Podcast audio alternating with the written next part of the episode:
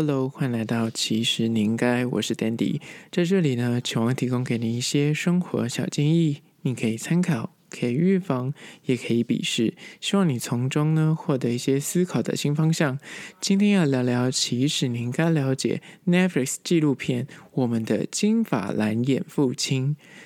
今天要来聊聊一部，就是最近上档在 Netflix 串流平台的纪录片，叫做。我们的金发蓝眼父亲这部纪录片呢，最近在 KOL 界，就是网红界，大家不停的在限动推这部纪录片，到底好不好看呢？我只能说，它比邪教还要变态，超级嗯汤诬告变态。那今天来好好聊聊这个主题，但是在实际的进入主题之前呢，来分享一间甜点店，叫做村秀家大同。日光宅村秀家这间就是位于圆山站周围，就算是要走路，maybe 要十到十五分钟的一个甜点店，它超级隐藏版，真的是如果没有人跟你介绍，你真的是这辈子都不会走到那边去。那附近完全没有任何的商圈，他们家的千层蛋糕，我把它誉为就是日本 Hubs。同等级，就是你知道，现在没有办法出国去日本吃 Hubs，你在台湾也可以吃到相似度极高，然后也是同样非常好吃的千层蛋糕，就是这间店。当然，你会想说，那不是有什么 Lady M 之类的也很高级啊？然后大家也说他们的千层很厉害，但他们这间店的价格真的相对比较平价，比较亲民。我觉得它价格算是 affordable，就是你吃起来不会觉得太心痛。但是以千层蛋糕来说，它的做工是非常复杂，你知道千层它的那个蛋皮就是一层一层一层一层的，这样要一层一层的去做叠起来，所以就是真的是蛮费工。所以我觉得这个价格算是呃相对，我觉得还在合理范围里面。那这间叫做村秀家的蛋糕店呢，除了我刚刚说的水果千层，那他们季节限定还有芒果千层。水果千层真的是有够好吃，那好像还有抹茶千层，然后还有一些其他的品项，像是巴斯克蛋糕啊、日系的蛋糕卷啊，或是鲜奶油蛋糕，还有我朋友他们点的是那个巴斯克，他也是觉得不错，我有偷吃一口，我个人觉得它的浓郁程度也是极佳，然后还有。无水的布丁，我看到很多情侣去都会点两个蛋糕加一个布丁。那蛋糕种类的价格大概都是一百八到两百，因为可能因食材会，你知道时令的价格可能不一样，它可能会稍微有点浮动。那它有外带的服务，你可以就是买了外带，但是我个人建议就是，如果你可以内用的话就内用，除非是你要拿去送人，那外带无可厚非。我看到很多人就是都会打电话去外带，就是真的是很好吃。那它除了就是这种比较高单价的蛋糕之外，也有一些比较平价，像是那种戚风蛋糕七十块啊，或是蛋黄酥这样八十还八十五块。那它的内用的低消是饮料，饮料大概都是一百六到两百，也是不便宜。但是因为它是整个环境是坐起来是很舒服，你就可以在里面聊天。我就是。啊，因为是手做，所以我觉得这个价格算是合理，而且它算是比较隐藏版的美食店，所以如果有机会可以去一下。那除了甜点之外，我觉得他们家的咖喱饭也很厉害。我每次去都心想说，我想吃他们家的咖喱饭，但是每次去都先吃了蛋糕，然后就再也吃不下。但是他的咖喱饭就是价格要三百块，我是没有吃过，但是我每次看到别人吃，我都觉得看起来超好吃。那如果你有去吃过的话，你也可以跟我分享一下。这间叫做村秀家的甜点店呢，那就是位于圆山捷运站周遭。相关的资讯呢，会放到其实你应该的线动，二十四小时之后会放到甜点的栏位去，大家可以按图索骥去吃吃看哦。回到今天的主题，Netflix 纪录片《我们的金发蓝眼父亲》到底哪里好看呢？这部电影呢，我分了几个项目来讨论。我觉得为什么值得一看的原因是，第一。他就在讲个有牌的恶魔，就是讲那种不孕症的医生的故事。这个医生呢，大概从一九八零年代开始呢，他就默默执行了一些很邪恶的医疗行为。因为他的病患都是一些不孕症的妇女，然后去了之后呢，通常他的不孕症的患者都是男方不孕，然后女方就是想要做那种代理孕母，那个时候已经刚合法，所以就是可以找到捐赠精子的男性，然后帮他植入这个精子。但是之前的法规啦，我不确定他每年可能有不一样的法规规定，但是他那个纪录片的当下是说，每一个捐赠者只能够捐给三名女性怀孕这样子，那超过三名基本上就不能够再受理。那纪录片里面讲到说，大部分的捐精者都是医院的医生，男医生会去做捐精的呃这个行为。那大部分他们就说啊、哦，就是他们会没合啊，然后找到医生之后呢，他们就是只能够捐三个这样子。那那时候他是这样跟所有的不孕症的病患讲。那些病患呢，当初也是以为说哦，因为他们会有一些医疗的隐私的问题，虽然不会叫捐赠。者是谁？只要是呃医生这样，那他们也不知道。他想说，好吧，那就是只要有小孩子就好了。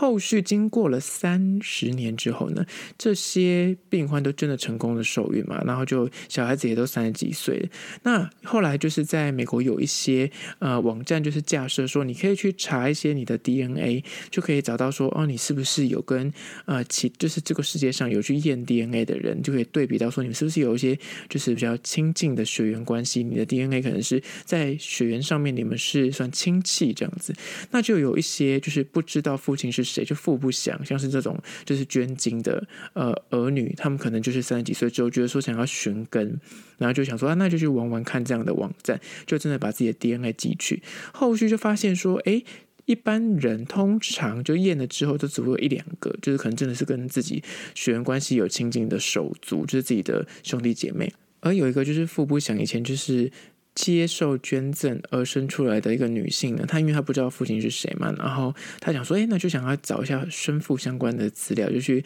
网站上就是贴上她的 DNA，然后去检测，后来发现说，哎，既然有五六个。七八个就是他的手足，就是跟他基因很相似的人，然后他就去打听一下，说这些人都有个共同之处，就是他们都是有去看过不孕症，而且都是还同一个医生，然后就是激就是然后激发起他们的好奇心，想说那去挖一下说，那到底这个医院到底是谁啊，或是会不会挖到一些捐赠者，就是不是同一个人？那是他们就想说，为什么会这么多人都呃基因这么的相似？之前不是说一个男性的捐赠者只能够捐给三个嘛？为什么会有七八个人都是都是他的兄弟姐妹呢？然后就开始去挖这个就是事情就对了。后来就发现说，哦，原来当初以为是合法管道取得的精子，后来发现说没有，就是这个做不孕症帮他植入精子的这个医生自己本身的精子。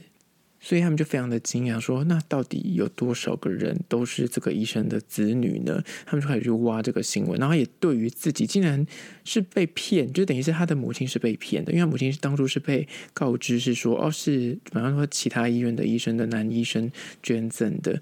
那等于导致多人怀孕，但是就是有别于之前的那个法规是三个。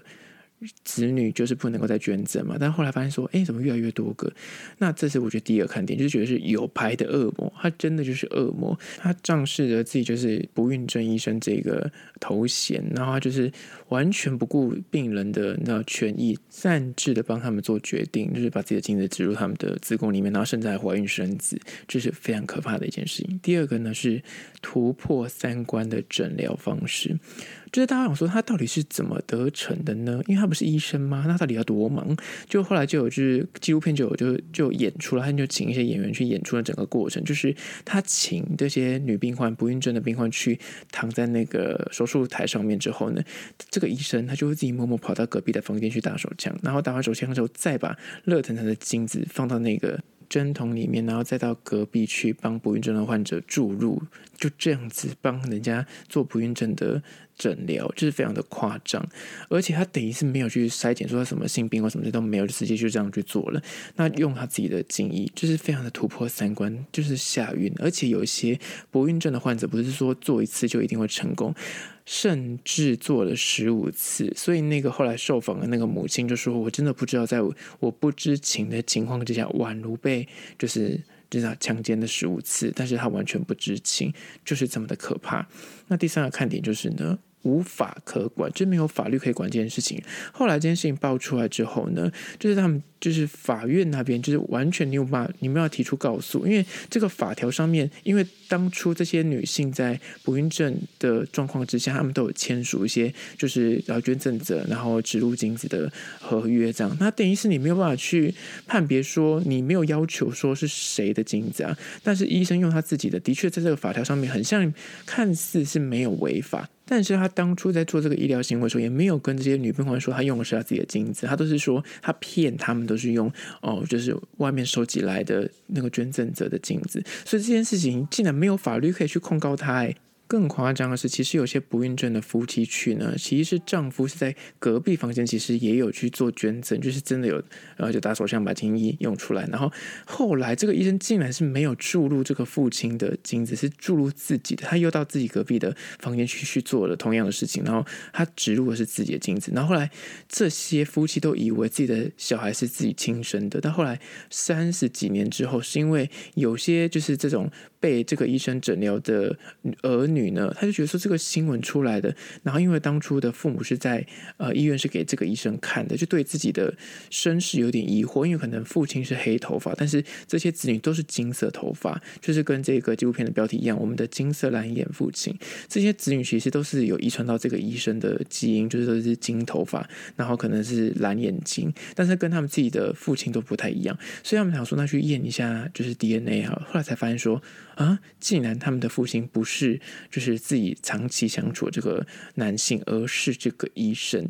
所以就是非常的可怕。后来呢，就真的有用一些法条，呃，就是告成功。告成功之后，更荒唐的是，后来法院起诉，只罚了五百元美金。对，你没有听错，五百元美金，然后全部都是缓刑。那就是这么的荒唐。那后来当然在二零一八年，后来有修法，就是有明定一些关于啊这种不孕症妇女如果要捐赠的话，医生不能够做这样的行为。后续在这个纪录片最后的最后，他说，其实除了这个医生有这样子非法的医疗行为之外，还有另外四十四名医生也做过同样的事情。但是这个医生就是爆出来的新闻比较大，然后他就是。做的犯罪行为最多人，所以他才是变成这个纪录片的主角。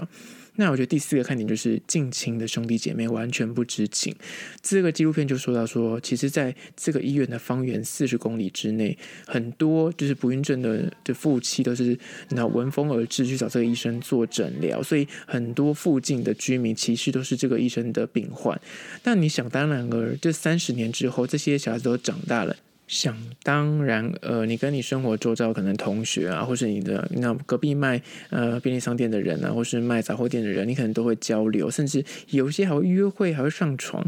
但是这些人可能就是他的兄弟姐妹，有多可怕？那因为有个诊疗发现说，这个医生是他的父亲的人，他就说到说，他走在路上，在这个镇上面，他走在路上，他看到每一个人就是一样是金色头发，或是跟他的脸的五官有点像，或是身体的姿态有点像的人，他都觉得天哪，这个人该不就是我兄弟姐妹吗？就是后来就很多这样的子女就是那崩溃，甚至夸张点还有自杀的，就无法接受。后续这个纪录片有挖出来说，截至目前为止，总共这个医生就是自己这样私下的违规行为，已经诞生了九十四个子女。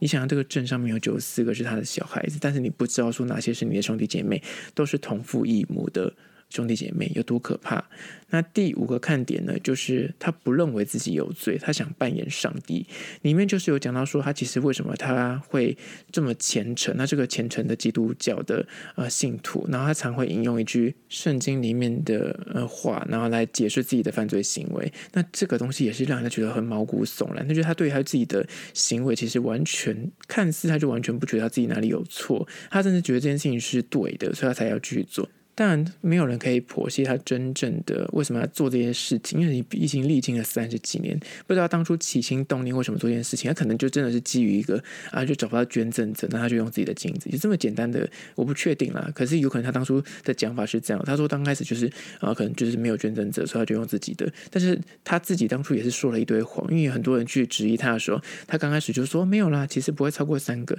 啊，不会超过十个。那后来挖出来说，其实已经到九十几个，甚至有些。可能就还没有验 DNA，所以还不知道。所以这整个纪录片就是这么的变态，诬告变态，就这个医生就是。真的是傻爆眼，就是用自己的精子让这么多不孕症的夫妻。我觉得最可怕的是，他竟然有些夫妻已经就是两个一起去了，他竟然还是偷偷的拿狸猫换太子，换成自己的精液，让那个不孕症的妇女生了自己的小孩子。就不知道到底是有那种奇怪的性癖，还是说他自己本身就是个变态，就是真的无从而知。而这个纪录片叫做《我们的蓝发经验父亲》，在此推荐给你。关于今天的主题呢，如果你有任何意见跟看法想要分享的话呢，不管此刻你收听的是哪个平台，快去按赞订阅。如果你是厂商的话呢，在资讯栏会有信箱，或是你可以加我 IG 私讯跟我联系。最后关于说，如果你是用 Spotify 或是用 Apple Podcast 收听的朋友呢，快去按下五星的评价，写下你的意见、你的看法、你的疑难杂症，我都会去看哦。好啦，就是今天的，其实你应该